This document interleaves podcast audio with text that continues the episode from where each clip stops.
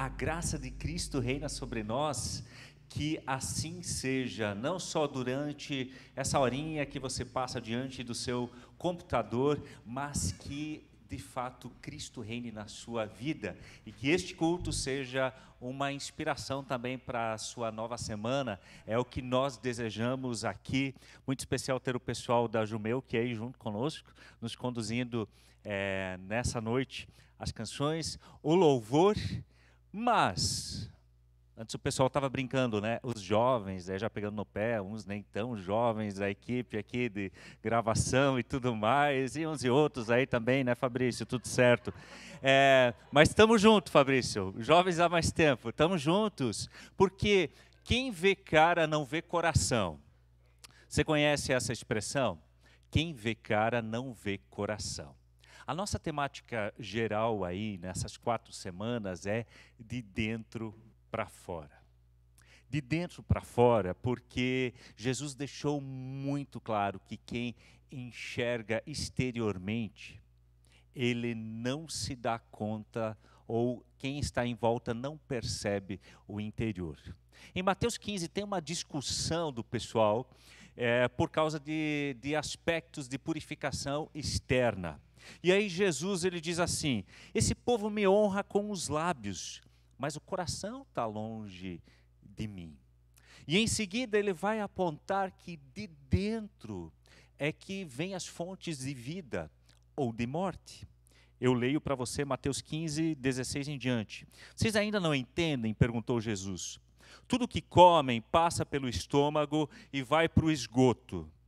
Mas as palavras vêm do coração, e é isso que os contamina pois do coração vêm maus pensamentos, homicídio, adultério, imoralidade sexual, roubo, mentiras, calúnia, e são essas coisas que contaminam vocês. E por isso os ensinamentos de Jesus, eles nos convidam para focarmos e cuidarmos, em primeiro lugar, do nosso interior. E por isso nós queremos convidar você ou vocês, quem assiste junto, em família, para abrirem o seu coração, não para nossas ideias, não para os nossos pensamentos, mas uma mudança real, ela só acontece quando é de dentro, do íntimo, do coração. E é você abrir o seu coração para o Senhor Jesus. Oramos. Pai, nós precisamos, mais do que nunca, nos é evidente que precisamos de um relacionamento genuíno contigo. Nós nos demos conta nos últimos meses como somos frágeis e vulneráveis. E nós queremos olhar para dentro de nós mesmos e encararmos a realidade. Mas porque por vezes nos assustamos com o que encontramos em nós, nós queremos encarar essa realidade na tua presença, por meio de Jesus. E Senhor, faça algo novo na nossa vida. Transforma-nos assim como tu queres. Em nome de Jesus Cristo. Amém. Por isso, muito bem-vindo, que seja um momento de culto para você também, de dentro para fora. Como está a sua família? Como está você nos relacionamentos familiares? Vamos refletir nisso nessa noite. Pois bem, de dentro para fora, antes de entrarmos, ou de eu introduzir a temática da família dessa noite, nós estamos aí numa nova dinâmica, optando também em uh, mais pessoas trazerem falas mais breves, porque alguns têm dito eu não consigo me concentrar diante do celular, ou do computador, ou da televisão. Então a gente pede aí, faz um esforço, ok? Nós estamos nos esforçando para mudar um pouco a dinâmica, faça a sua parte também. E por falar em fazer sua parte, o Ministério Infantil está bem especial, agora tem também mais voluntários juntos.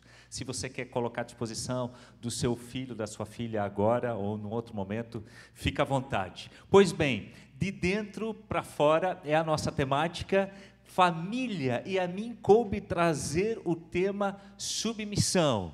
Calma aí, segura, mulheres não levantam, homens não começam a, a gargalhada ou deboche. Será que é só para as mulheres o tema submissão? Será que só elas precisam se submeter? E por que submissão é importante numa dinâmica familiar e em que sentido? Eu vou compartilhar da forma como eu entendo esse texto bíblico, obviamente que não aprendi a entendê-lo sozinho, sempre a gente traz consigo é, várias pessoas que nos influenciaram, seja por meio de livros ou de palestras que a gente ouviu, mas Paulo não precisaria escrever, o nosso texto é Efésios 5, Paulo não precisaria escrever para as mulheres se submeterem aos maridos, ponto, porque isso era óbvio num contexto de primeiro século, num contexto de cultura grega em que mulheres não eram vistas com a mesma dignidade como os homens. Ele não precisava dizer o óbvio. Por isso, Efésios 5 traz algo novo e algo muito importante que, bem, os homens que gostam quando se introduz esse texto, de duas uma. Ou começam com a brincadeira, viu, viu, falei que eu mando e tudo mais, e fazem isso para não entender o seu lado de Efésios 5, ou não entenderam o contexto. Mas, por outro lado, hoje em dia também há muitas mulheres que não suportam olhar para Efésios 5 por causa de um histórico de séculos de machismo, de homens dominando, e na nossa atualidade há muitas mulheres que entendem, não, eu agora vou fazer justiça no meu casamento, mas meio que com a lógica de justiça com toda a história do passado de machismo, e casamento não é espaço para se fazer justiça nesse sentido. Mas a submissão que se trata aqui a gente precisa entender qual é o termo submissão. É a ideia de se colocar abaixo. Você se coloca abaixo. Não é o outro te coloca abaixo. Isso como um primeiro aspecto. Você se coloca abaixo de alguém. É a ideia de como colocar-se abaixo. É abrir mão do seu direito abrir mão da sua vontade num determinado momento. Mas a minha pergunta é: submissão é só para as mulheres? Você abriu a sua Bíblia em Efésios 5? Pois bem, o versículo 21 é o versículo que introduz todas as dinâmicas de relacionamento que são tratadas em Efésios 5 e 6, e algumas delas nós vamos ver nessa noite. E a introdução pelo versículo 21 é o seguinte: sujeitem-se ou submetam-se, depende da tradução, uns aos outros por temor a Cristo. Essa é a abertura, essa é a moldura. E é isso que geralmente nós não olhamos. Nós vamos para o ponto que nos interessa. Os homens olham aquilo que acham que as mulheres têm que fazer e as mulheres olham para aquilo que os homens deveriam fazer. Mas a abertura, a moldura para essas relações é sujeitem-se uns aos outros. Em que medida? Qual é o parâmetro? No temor de Cristo. E aí muda tudo. Porque aí Paulo traz as consequências práticas do cristianismo, de mudanças genuínas que acontecem de dentro para fora, quando a gente vive a nossa fé nessa perspectiva de um Jesus que decide se humilhar, de um Jesus que decide abrir mão em obediência ao Pai da sua vontade, de seus direitos e aqui está a máxima para nós. Por isso, se como discípulo de Jesus eu entendo para dentro da minha família que eu sigo Cristo, não no culto apenas, mas culto é dentro da convivência familiar, então é sujeitem-se uns aos outros. E sujeitem-se uns aos outros, aí está a novidade. Os homens também precisam, em algum momento, se sujeitar e as mulheres também. E aí vai continuar o nosso texto, versículo 22. E para as mulheres tem um novo desafio, uma nova forma de se sujeitar. Esposas, sujeitem-se cada uma a seu marido, como ao Senhor.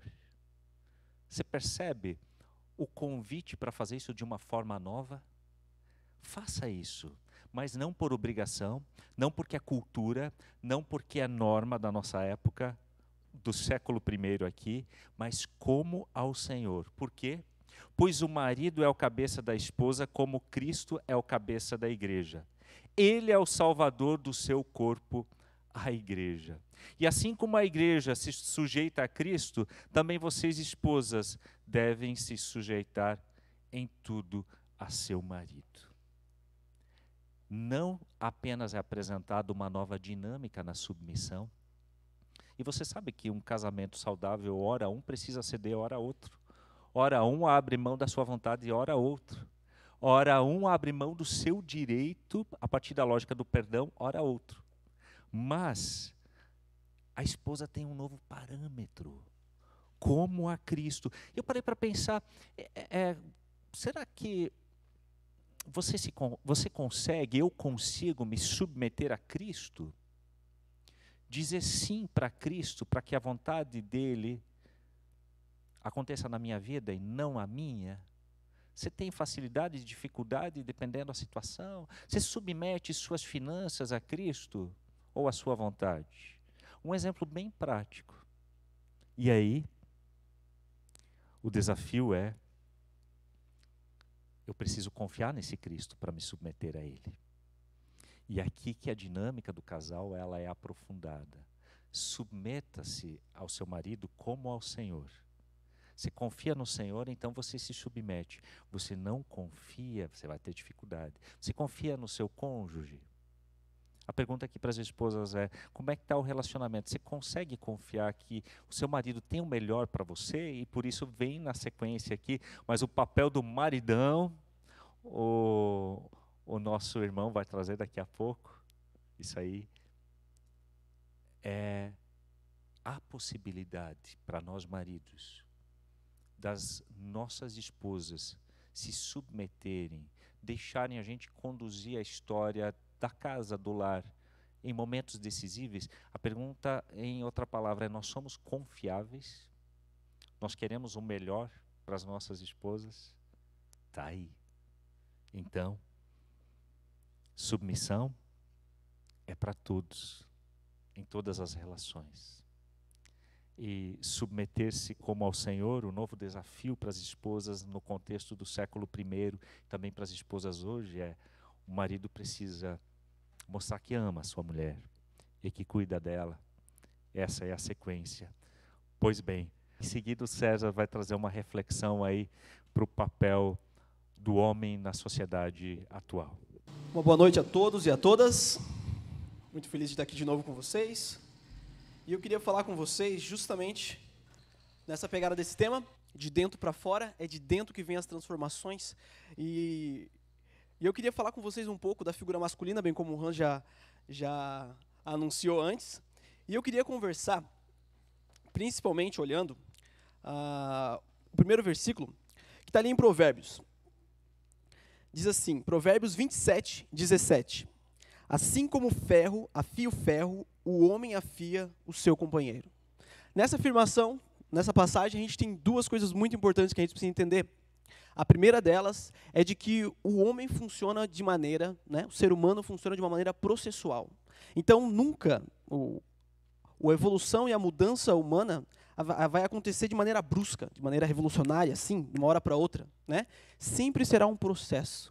E a segunda coisa que a gente consegue perceber é nos relacionamentos. A gente percebe que o homem afia o seu companheiro.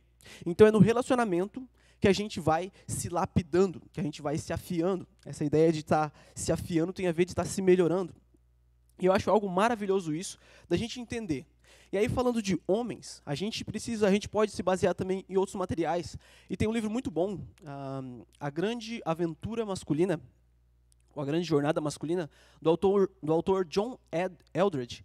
É, é, um livro muito bom e ele dá cinco passos, ele dá um resumão de cinco passos das fases que o homem precisa passar para isso se tornando um homem mais saudável.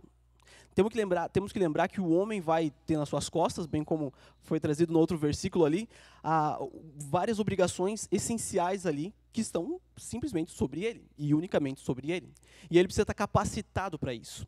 E a gente vê que esses cinco passos que nesse livro fala, a gente consegue perceber uma saúde completa ali, se a gente caminha por ali. Eu vou falar aqui rapidinho para vocês. O primeiro passo, a primeira fase que o homem precisa passar é o do filho amado. É onde o homem precisa perceber e entender que ele é digno de amor. É onde ele vai receber todas as, as uh, os gestos necessários, os, uh, os atos necessários de amor para que ele perceba que ele é digno desse amor. Filho amado. O segundo, o segundo estágio é o, é o estágio do cowboy. Ou seja, é aquele momento da adolescência onde ele vai testar a força dele no mundo, é onde ele vai explorar tudo que tem à sua volta, né?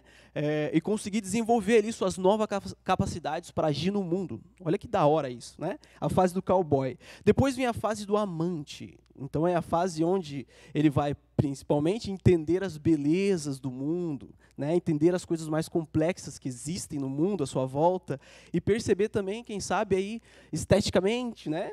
A, as mulheres e sua beleza também, que vai o encantar, encantar. Então ele vai aprender a amar, ele vai se tornar um amante da beleza e das coisas belas, né? Depois vem a quarta fase, que é a fase do rei.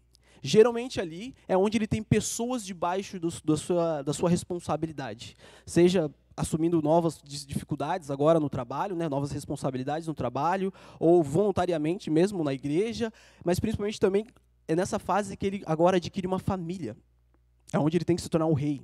Aquele símbolo do rei sentado no seu trono, né, é o símbolo de que tudo está em ordem. É essa que é a ideia de rei, que ele governe de uma forma onde ele consiga fazer se estabelecer ordem, né, paz. E depois tem a última fase, que é a fase do sábio. Geralmente é a das barbas né, brancas. Primeiro eu tenho que desenvolver as barbas. Barbas brancas, cabelos brancos, muita sabedoria, experiência de vida. Né? E aí é a fase onde geralmente o homem vai aí procurar um discípulo, geralmente um rei, geralmente um rei. Então todo rei tem um sábio, todo sábio procura um rei ali para com a experiência que ele adquiriu, com os erros que ele cometeu, com tudo mais, ele consiga agora é, justamente evitar que o rei agora que está em volta dele passe por isso. É muito legal entender isso, e até vou falar um pouco da minha vida brevemente, porque eu sempre gosto de falar de testemunhos próprios para mostrar do que eu tenho vivido. E é isso que eu tenho vivido. E o maravilhoso de perceber é que eu tive várias pessoas que me encaminharam. Como eu já falei algumas vezes aqui, eu não cresci com meu pai, eu cresci sem nem conhecer ele, nem saber direito o nome dele. Mas essa lacuna, obviamente, teve várias consequências, mas graças a Deus eu pude perceber que Deus me conduziu. Deus fez com que eu caminhasse o caminho dos homens, né? Que é esse caminho aqui que eu estou passando para vocês, de formação, de evolução. Olha que legal, olha que bacana. Eu, ah, quando eu comecei a participar lá no Panágua, na Meuc, ah, uma das primeiras pessoas que me marcou foi o Jonatas Hudler. Ele foi o cara que eu comecei a admirar, porque o cara fazia kung fu e o cara andava bem ereto, né, de cabeça erguida, ele passava uma confiança e, e, uma coragem muito grande. Ele com ele eu aprendi, eu admirava, secava ele, né, ficava ali analisando a postura dele, o jeito como ele falava, deixa para mim que eu faço isso aí, e isso me encantava muito, eu queria ser como aquele cara. E ele é um dos meus padrinhos. Ah, tá, faltou essa parte. Eu vou falar e usar o exemplo dos meus padrinhos. No final das contas, depois, eu convidei eles para ser meus padrinhos e eles aceitaram. Então, foi muito maravilhoso isso para mim. Então, são os meus quatro padrinhos, tá? Vou falar sobre eles agora aí. O primeiro foi o Jonathan Hudler. O segundo foi o Zighard Enolat. Nossa, ensaiei para falar esse nome. Zighard, inclusive está lá atrás, né? O Zig, ele, cara, ele foi o pai amado, o pai amoroso, que nem fala da, daquela parábola do filho pródigo, né? O pai amoroso. Quem conhece o Zig um pouquinho mais intimamente, é, sabe como ele é, nossa, um paizão, assim. Paciente, é aquele que dá um abraço e pergunta o que, que foi. Fala qual a besteira que tu fez, né? Então ele tem essa paciência, essa coisa maravilhosa que te permite mostrar os teus erros e ali ele te corrige. Então ele foi esse pai amado melhor, pai amoroso. Depois teve o Sidney Choves, foi o missionário que estava antes de mim ali no Paranaguamirim. E ele foi aquele que me desenvolveu, desenvolveu em mim, na verdade, o, o fascínio, a, a, fase do amante, né, da sabedoria. Ele nunca dava uma resposta, é isso mesmo, ah, tá certo, tá errado. Não, ele fazia um tratado filosófico sempre, né? Então, uma pergunta simples, muitas vezes ele pegava sete, quatro autores diferentes, fazia uma gambiarra lá, e conseguia me encantar com a sabedoria dele. Foi ele que despertou em mim esse desejo pela sabedoria, pelo entendimento das coisas, pela beleza própria do mundo. Né? E o último foi o Timo, Timóteo Petri, lá de São Bento. Ele também é meu padrinho. E, e ele despertou em mim, cara, uh, o fascínio assim pela, pela disciplina, pelas virtudes da disciplina. Ele era um cara. É, como é que eu vou dizer, organizado, né? Chegava na hora certinho, acho isso admirável pra caramba. Chegava na hora certinho, o cara sabia mexer em planilhas. Eu estava com dificuldade de fazer alguns trabalhos e ele me ajudou nisso, cara. Ele mostrou as planilhas certinho, botou a corzinha para data e tudo mais, e falou: vai fazendo e vai marcando e vai com Deus aí. Então ele me encantou e ele também me direcionou e me desenvolveu para essa fase. E aí você perceba que cada um deles me direcionou para essas fases também que se necessita se desenvolver como homem, né? O Sidney, o Zig foi o cara do pai amado, me fez sentir que eu era digno de amor, onde muitas vezes faltou essa lacuna, onde estava, quer dizer, essa lacuna na minha vida. O Jonatas foi quem me foi aí me lançar para o mundo do cowboy, de chegar chegando, né, com postura e testar a força no mundo, né? O Cid foi aquele que me trouxe para esse mundo, né, de, de ser o amante das coisas e pensar e perceber as coisas como elas são e se encantar com isso, né?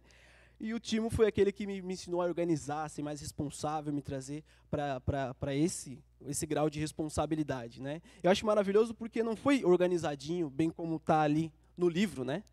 Mas uma coisa maravilhosa que eu consigo perceber é que eles tiveram um papel fundamental. E aí a gente se pergunta, né? E a gente enxerga. Para que, que eu preciso entender que eu preciso trilhar esse caminho de masculinidade? Sobre seus ombros vai ser colocada uma família vai ser colocada talvez um cargo, uma empresa, em algum lugar assim. E você precisa dar conta, cara. Você precisa ter a capacidade para isso. E aí tem aquele outro versículo também famoso, né, uh, de Josué, capítulo 1. Eu vou ler do versículo 9. Não fui eu que ordenei a você, seja forte e corajoso, não se apavore nem desanime, pois o Senhor, o seu Deus, estará com você por onde você andar. E aqui duas coisas fica nítido, né? Forte e corajoso se você trilha esse caminho, se você começa a andar o caminho dos homens, né, buscando intencionalmente amadurecer nas coisas que te faltam, não sei qual dessas cinco talvez você esteja agora, ou talvez esteja numa na frente que não completou uma lá atrás, esteja estagnado em alguma, mas se você passa e você caminha por esse caminho de, de, de amadurecimento, isso te traz força. Tem uma outra palavra para isso: caráter. Caráter. Isso te traz caráter. E algo maravilhoso, que a gente precisa muito uh, do caráter, é porque o contrário da palavra caráter é fraqueza. Né? Fraqueza. Coisa que vai surgir muito se a gente não desenvolve essas, essas, esses, essas fases na nossa vida. É uma palavra que até dá um medinho nos homens, né? Covardia. Mas que muitas vezes surge no nosso coração. Covardia de assumir as novas responsabilidades, os, as novas dificuldades que vão surgir, as novas demandas, né? E aí a gente se torna covarde, uh, covarde e a gente recua, a gente desiste, a gente estagna. E quando o homem estagna, como o homem não é forte, os fracos perecem à sua volta. Por isso a gente precisa ser desafiado e por isso a gente precisa assumir, começar a caminhar, trilhar esse caminho dos homens. Por último, eu queria dizer para vocês e lembrar que ali em Gênesis, uh, capítulo 2, versículo 15, Deus mostra qual é o papel do homem também ali, como essência. E tem duas palavras muito importantes ali. O Senhor Deus colocou o homem no jardim do Éden para cuidar dele e cultivá-lo. Cuidar e cultivar. Em outra, em outra tradução vai dizer cultivar e guardar. Essas duas palavras são extremamente importantes. Esse é o teu papel como homem, cara. Como homem sinônimos ali de cultivar, nutrir, cuidar, construir, orientar. Tanto os filhos quanto a esposa, né? Quanto talvez alguns outros uh, homens à sua volta ali. Ainda também, a palavra guardar significa defender, proteger, vigiar e manter. Ou seja, aquilo que já foi construído também precisa ser guardado. Por isso, trilhar o caminho dos homens é essencial para que você possa trazer saúde no lugar onde você habita porque é a força do homem que protege os oprimidos, que protege os fracos. Como os homens são homens, as mulheres florescem, a, a, a, as coisas crescem. Essa é, é a ideia de nutrir e de cultivar. Por isso eu desafio todos os homens que estão me ouvindo a ingressar nesse caminho do homem de amadurecimento, para que a gente mais e mais consiga refletir a glória de Deus, consiga trazer mais e mais saúde para o lugar que a gente habita.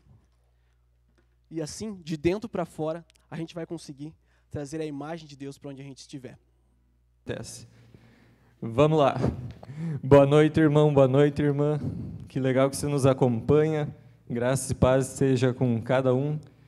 E eu quero fazer uma pergunta agora para você que é pai, que é mãe e tem os filhos em casa. Como é que está o convívio nesses últimos dias? E agora a pergunta para você que é filho, filha e ainda mora com os pais. Como está o convívio nesses últimos tempos? Sabe, nem sempre vai estar tá tudo tranquilo. Às vezes a vida dentro da família também é um pouco tumultuada.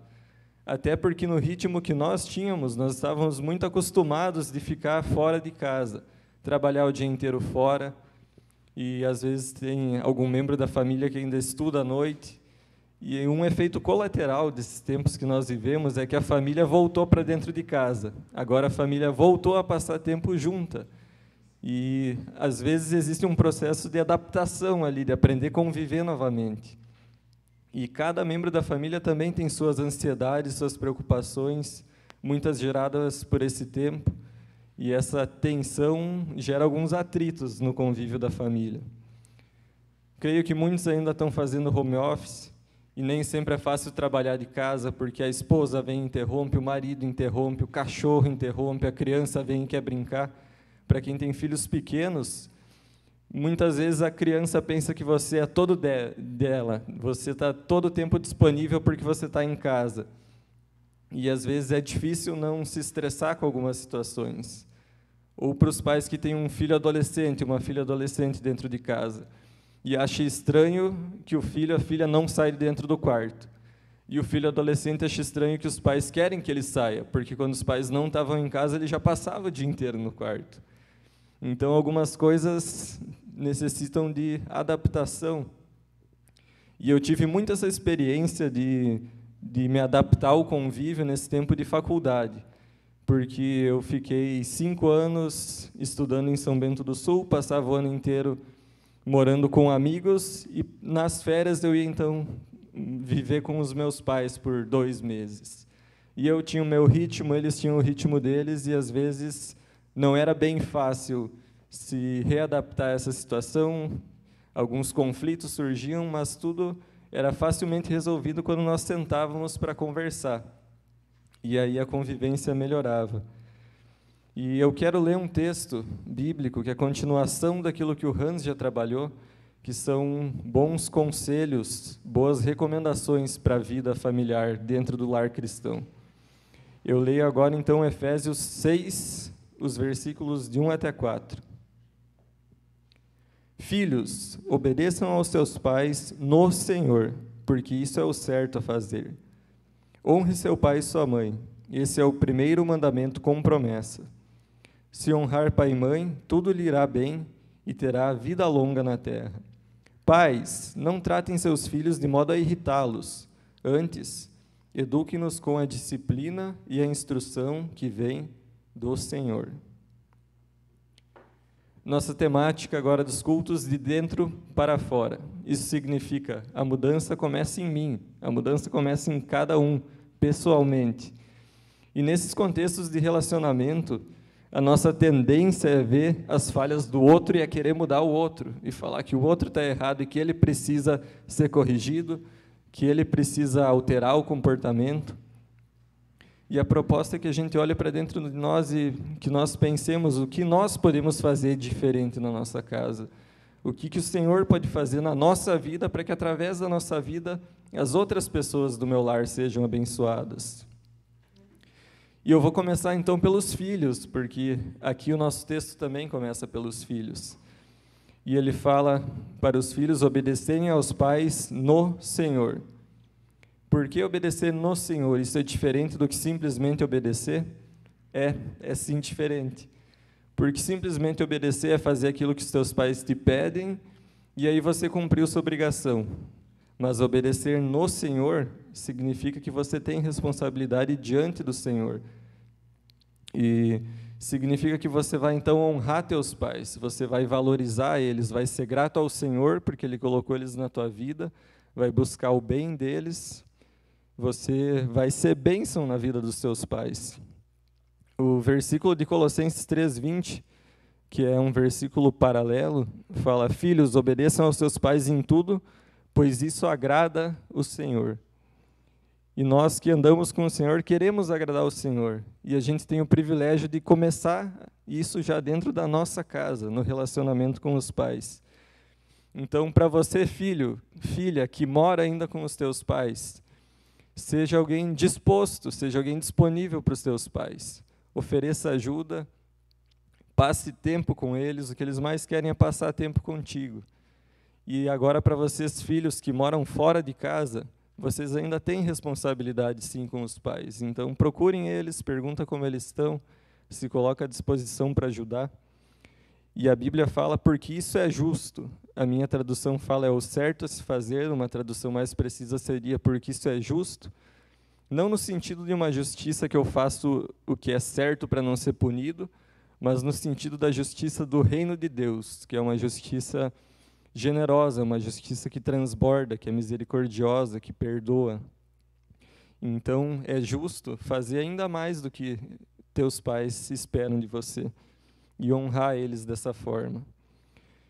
E filhos, quando a gente começa a crescer e criar nossa própria identidade e nos separar um pouco dos nossos pais, nós também percebemos que nossos pais são cheios de defeitos. E muitos defeitos dos teus pais que você enxerga, você já herdou também, e você vai lidar com eles na tua vida. Mas se você percebe que teus pais não são perfeitos, que eles não sabem tudo, tenha humildade de reconhecer que você sabe menos e que você pode aprender muito deles. Então, você pode sim obedecer essas pessoas cheias de defeitos, e aqui o nosso texto ele retoma um mandamento do Decálogo e fala: esse é o primeiro mandamento com promessa. Você honra o teu pai e tua mãe para que tenha longos dias de vida nessa terra. Isso não é algo mágico, mas significa que você vai andar nos caminhos que teus pais se instruíram, e esses são caminhos de vida. São caminhos que vão te fazer prosperar, que vão cuidar para que tudo corra bem na tua vida, vão cooperar para o teu bem porque sem essa instrução é muito fácil que a gente siga caminhos de morte, caminhos que vão nos destruir, que vão fazer mal para nós mesmos. Por isso, filhos, tenham a humildade de se colocar debaixo do conselho dos pais de vocês, sejam obedientes. Agora, para os pais, porque a responsabilidade de mudar o convívio dentro da família não é só dos filhos. A mudança não começa no outro, começa dentro de cada um. E o conselho que a palavra nos traz aqui é: pais, não irritem os seus filhos. Então, não dificultem essa obediência. E sabe o que, que irrita os filhos? Quando os pais pedem que eles obedeçam a algo que os próprios pais não fazem. Então, se você vive o evangelho dentro de casa, se você vive a partir dos valores do reino com os seus filhos, você não vai irritar ele. Mas se você não viver conforme aquilo que você ensina, aí também dificulta que ele ouça o teu conselho. E num versículo paralelo também, Colossenses 3, 21, a palavra diz: Pais, não irritem seus filhos para que não desanimem, para que não desanimem na caminhada de fé. Sabe, tem algumas famílias que reclamam que os filhos não vão na igreja, mas elas passaram uma visão negativa de igreja dentro de casa quando falam da igreja é para reclamar dos irmãos, para reclamar do pastor, para reclamar das programações. E os filhos desanimam porque eles só escutam coisas ruins da igreja, eles não querem estar lá. Então, cuida com o que você passa no teu lar, para não desanimar teus filhos na caminhada de fé.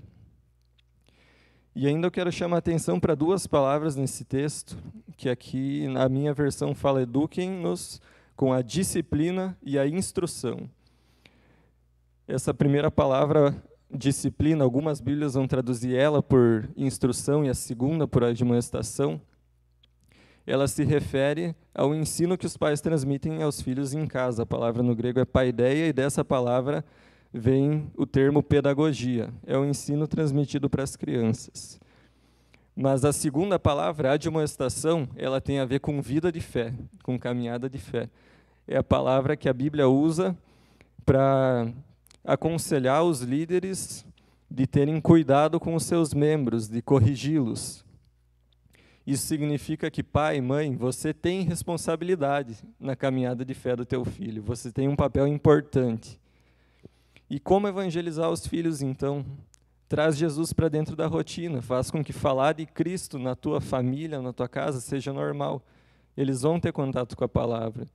E se no futuro talvez eles não crerem, pelo menos não no tempo que a gente espera, não significa que você não fez um bom trabalho.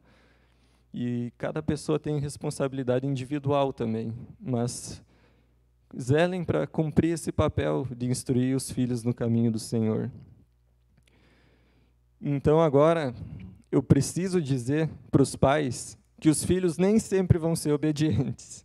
E também preciso falar para os filhos que às vezes os teus pais vão te irritar a não ser que na tua casa seja muito diferente da minha, o que eu acho que não é. Mas aqui a palavra quer também nos transformar. E é bem importante a gente compreender, primeiro, como filhos, que para ser obediente no Senhor, é preciso primeiro ser obediente ao Senhor. E para os pais, para ensinar os filhos no Senhor, é preciso primeiro aprender do Senhor e caminhar com o Senhor.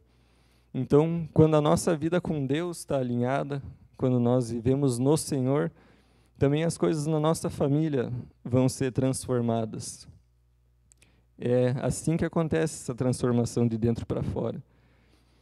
E quando a mudança começa em ti, você pode ser canal de bênção para a tua família, a tua família pode ser abençoada por meio de ti, e tem tantas situações, tantos casos que a gente conhece que os pais começaram a participar de uma comunidade por meio dos filhos. Então, se você é filho, não não se preocupe por ser jovem, porque Deus pode te usar no contexto familiar. E então nesse tempo que nós temos dentro de casa, vamos aproveitar as oportunidades de conviver, de passar tempo de qualidade juntos e de viver os valores do reino dentro da nossa família. Amém. Irmãos, irmãs, quero ainda orar com vocês. Convido a nos acompanharem nessa oração. Pai querido, nós te louvamos, nós agradecemos o teu nome porque tu és Deus, porque tu és Senhor sobre cada situação, sobre cada vida e tu és Senhor sobre cada família. Nós pedimos a tua bênção, Senhor, sobre cada família, que o Senhor abençoe o convívio, que abençoe a comunhão, que faça a vida de fé florescer dentro de cada família, Senhor, que ajude-os nesse convívio, que eles tenham uma vida harmoniosa dentro do lar, Senhor. Nós pedimos a tua presença em cada lar. Nós agradecemos, Pai, por podermos celebrar culto a ti por podermos nos colocar sob a tua palavra que é transformadora para nós, Senhor. E nós também queremos interceder, Senhor, pelas pessoas da nossa comunidade que que passam dificuldades com a sua família, que tem problemas familiares, Senhor, que ali possa haver cura, que possa haver a tua intervenção. Nós queremos interceder, Senhor, pelos enlutados, por aqueles que sofrem a perda de alguém, que o Senhor possa consolar os corações e se mostrar como Deus presente em meio ao vale da sombra da morte. E nós queremos também, Senhor, interceder pela vida de cada um que está enfermo, de cada pessoa que sofre com alguma doença. E nós queremos lembrar também em especial do seu Eloy, Senhor, que foi internado hoje. Tu conheces a situação, ele já está uh, há uns meses bastante debilitado por um câncer agressivo. E nós pedimos, Senhor, reduz o sofrimento dele. Nós pedimos que o Senhor preencha o coração dele de paz, Senhor, para que ele possa suportar essa situação tão complicada.